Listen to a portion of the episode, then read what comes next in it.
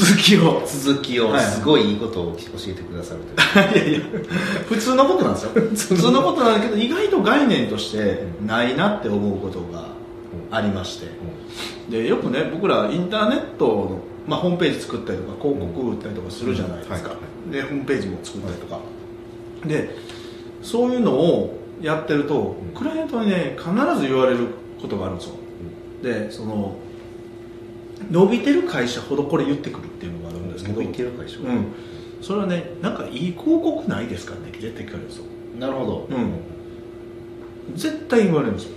なんかいい広告ないですか、でこれって広告を打てば売り上げが上がるというその間違った概念に侵されすぎてるんじゃないかな。と、多分ね広告代理店かわからないですけど、広告を扱ってる会社が結構それを言うのか、うんどこかでその知識を得てるのかわからないですけど、とにかく広告にお金かければ成果が上がるというなんか認識を持ってる会社が多いんじゃないかなと。で事実そうだと思うんですよ、売り上上がりそう。ありがありますからね、ただやっぱり効率的に売り上げを上げれるかというとそうでもないんじゃないかなと。思って、今回その話をしたいなと思ってて、でまあ僕らの業界ってね3つしか数字ないんですよ。うんまあ、これも、あうのん。マーケティングの勉強してる人とかそのビジネスの勉強してる人だったら誰しも知ってる、あのまあ、僕らの業界でいうとアクセスかけるうん。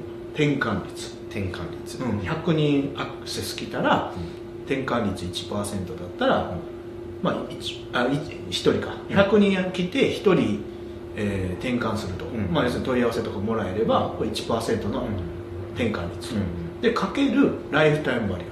うん。まあえーとまあ、継続率みたいなもんかな、その顧客障害価値って言って、まあ、そのクライアントによって変わるんですけど例えば1年間に購入してくれた金額とか、うん。リピート回数みたいなものをライフタイムバリューって言うんですけど、でその数字しかないんですよ。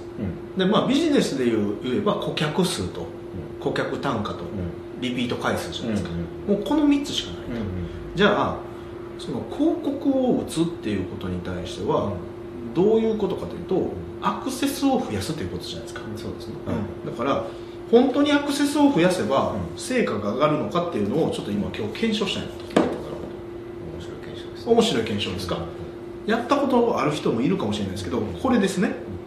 今言いました。これで見えてますか？手買ってませんか？大丈夫。アクセスかけるこれね100均で買うてきた100円の、あそうなんですか？はい、やつらしく。い急遽用意して。急遽用意してくれたんですけど、サイズがちっちゃいですよね、そうですね。思った以上に。思った以上に。されてまあまああのすいませんということで、でアクセスかける転換率コンバージョン率とか言いますね、転換率かけるライフタイムバリューと、うん顧客障害価値と。でそれが例えばアクセスが6あったと、で転換率が5%ですよと、でリピートが2回まあリ簡単に言うとリピートって言いますけど、2回だったとしますよね。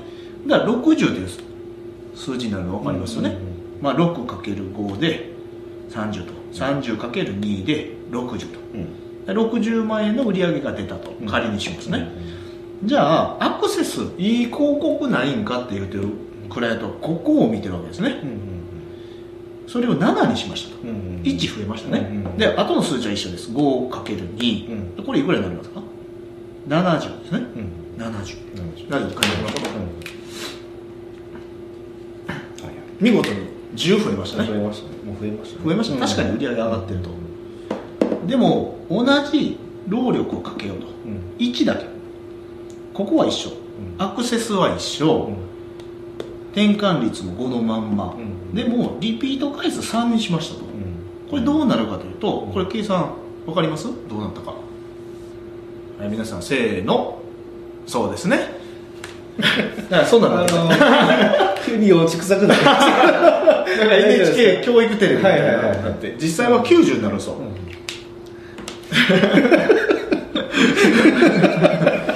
うなんじゃないですか子供向けの番組でしたかね。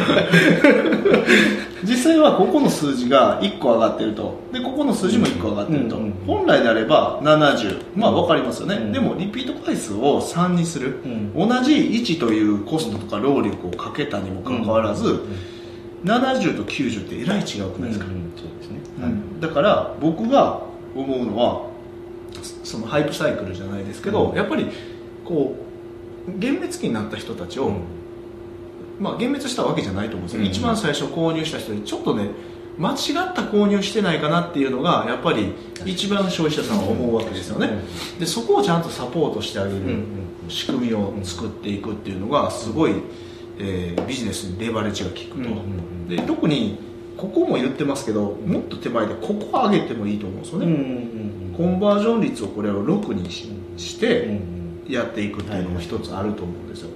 なので大体ここは充実してる会社多いんですよ、確かに。うん。でもこことここの数字が低い、うん。うん、と思うんですね。例えばコンバージョン率でいうと大体年商3000万の事業と年商10億の事業のコンバージョン率の違いって出てたんですよ、年商3000万の事業。そう3000万しか生み出さない、まあ、3000万って結構すごいですけど、うん。まあ、3000万の事業と10億まで伸ばせる事業のここのコンバージョン率の違いっていう。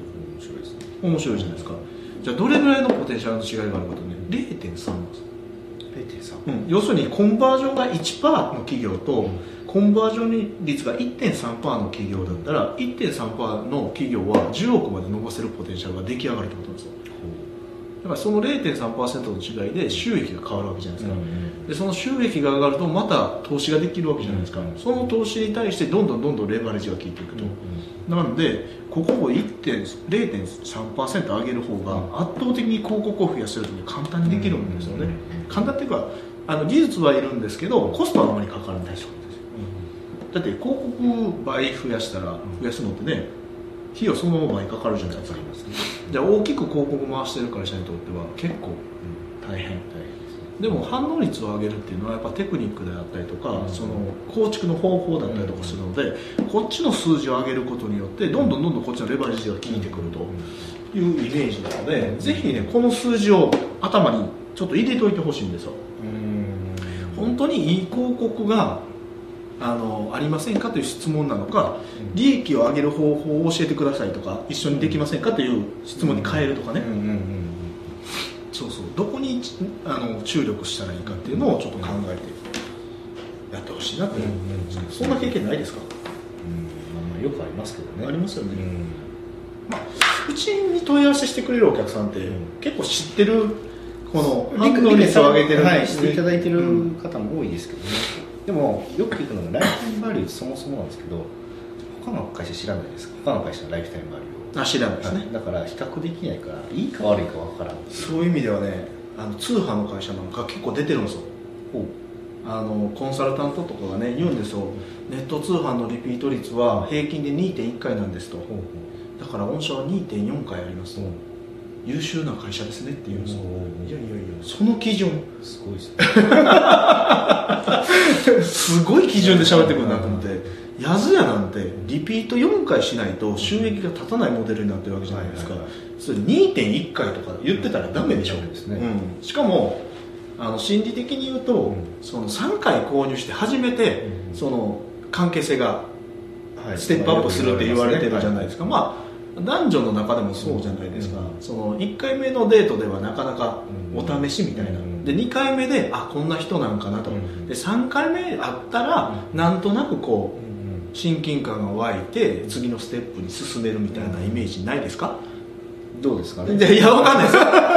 3回目のデートだったらみたいなのあるじゃないやっぱりですか感覚的には距離短くなったなみたいな、あるじゃないですか、ねうんなんでそれと同じでやっぱり2.4回で優秀ですねみたいなことを、なんか業界の常識にするっていうのはちょっとこう、うん。数字が出てたとしてもね、うん。ちょっと怖いかなという感じはしますよね、うん、確かに通販でリピート回数増やすっていうのは難しいんですけど、うん。その難しいからこそ、うん。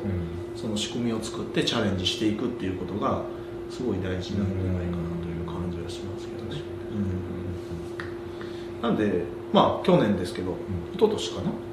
あの別の会社作ってねグループ会社であのライフタイムバリューをね計測するソフトを使ってそれを顧客管理システムに反映させてねあのどういうお客さんにどういうアプローチしていくかという分析のシステムを作ったんですけど、そういうものも活用しながら、あのやってくれたら、まあ、この動画の下にねリンクが貼ってあるなるほど。テロップ出てますかね。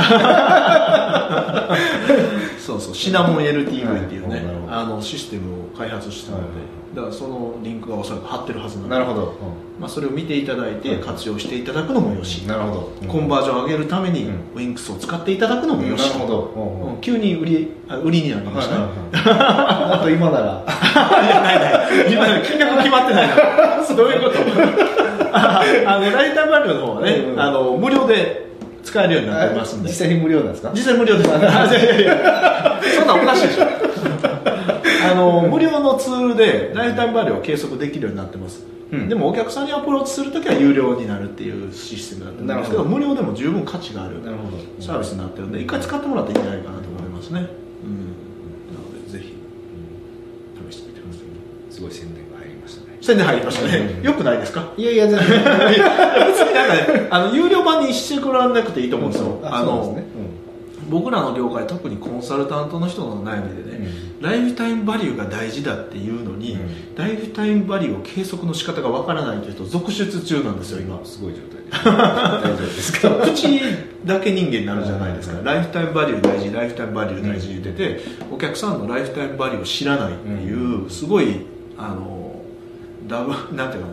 あの矛盾したメッセージになっちゃってるので、まあ、そういうのを解消してあげたいなと思って開発したツールでもあるので、まあ、ぜひねそのコンサルタントの方とか、まあ、経営者でもその自社のライフタイムバリューを知らないっていう人結構多いので、まあ、それはね測ってもらったらいいんじゃないかな。と、劇的にビジネス変わりますよ。劇的にビジネス変わる。なぜ劇的に変わるかっていうのはまた次回の動画で喋りますか、なるほどえっ、とこれ何分ですか？毎回これやってるか、うん。12分でしょ、うん。だからもう次回の方がいいんじゃないですか、うんうん。うん次回に話してみるおお楽しみにして。お楽しみに。はい、ありがとうございます。はい、ありがとうございます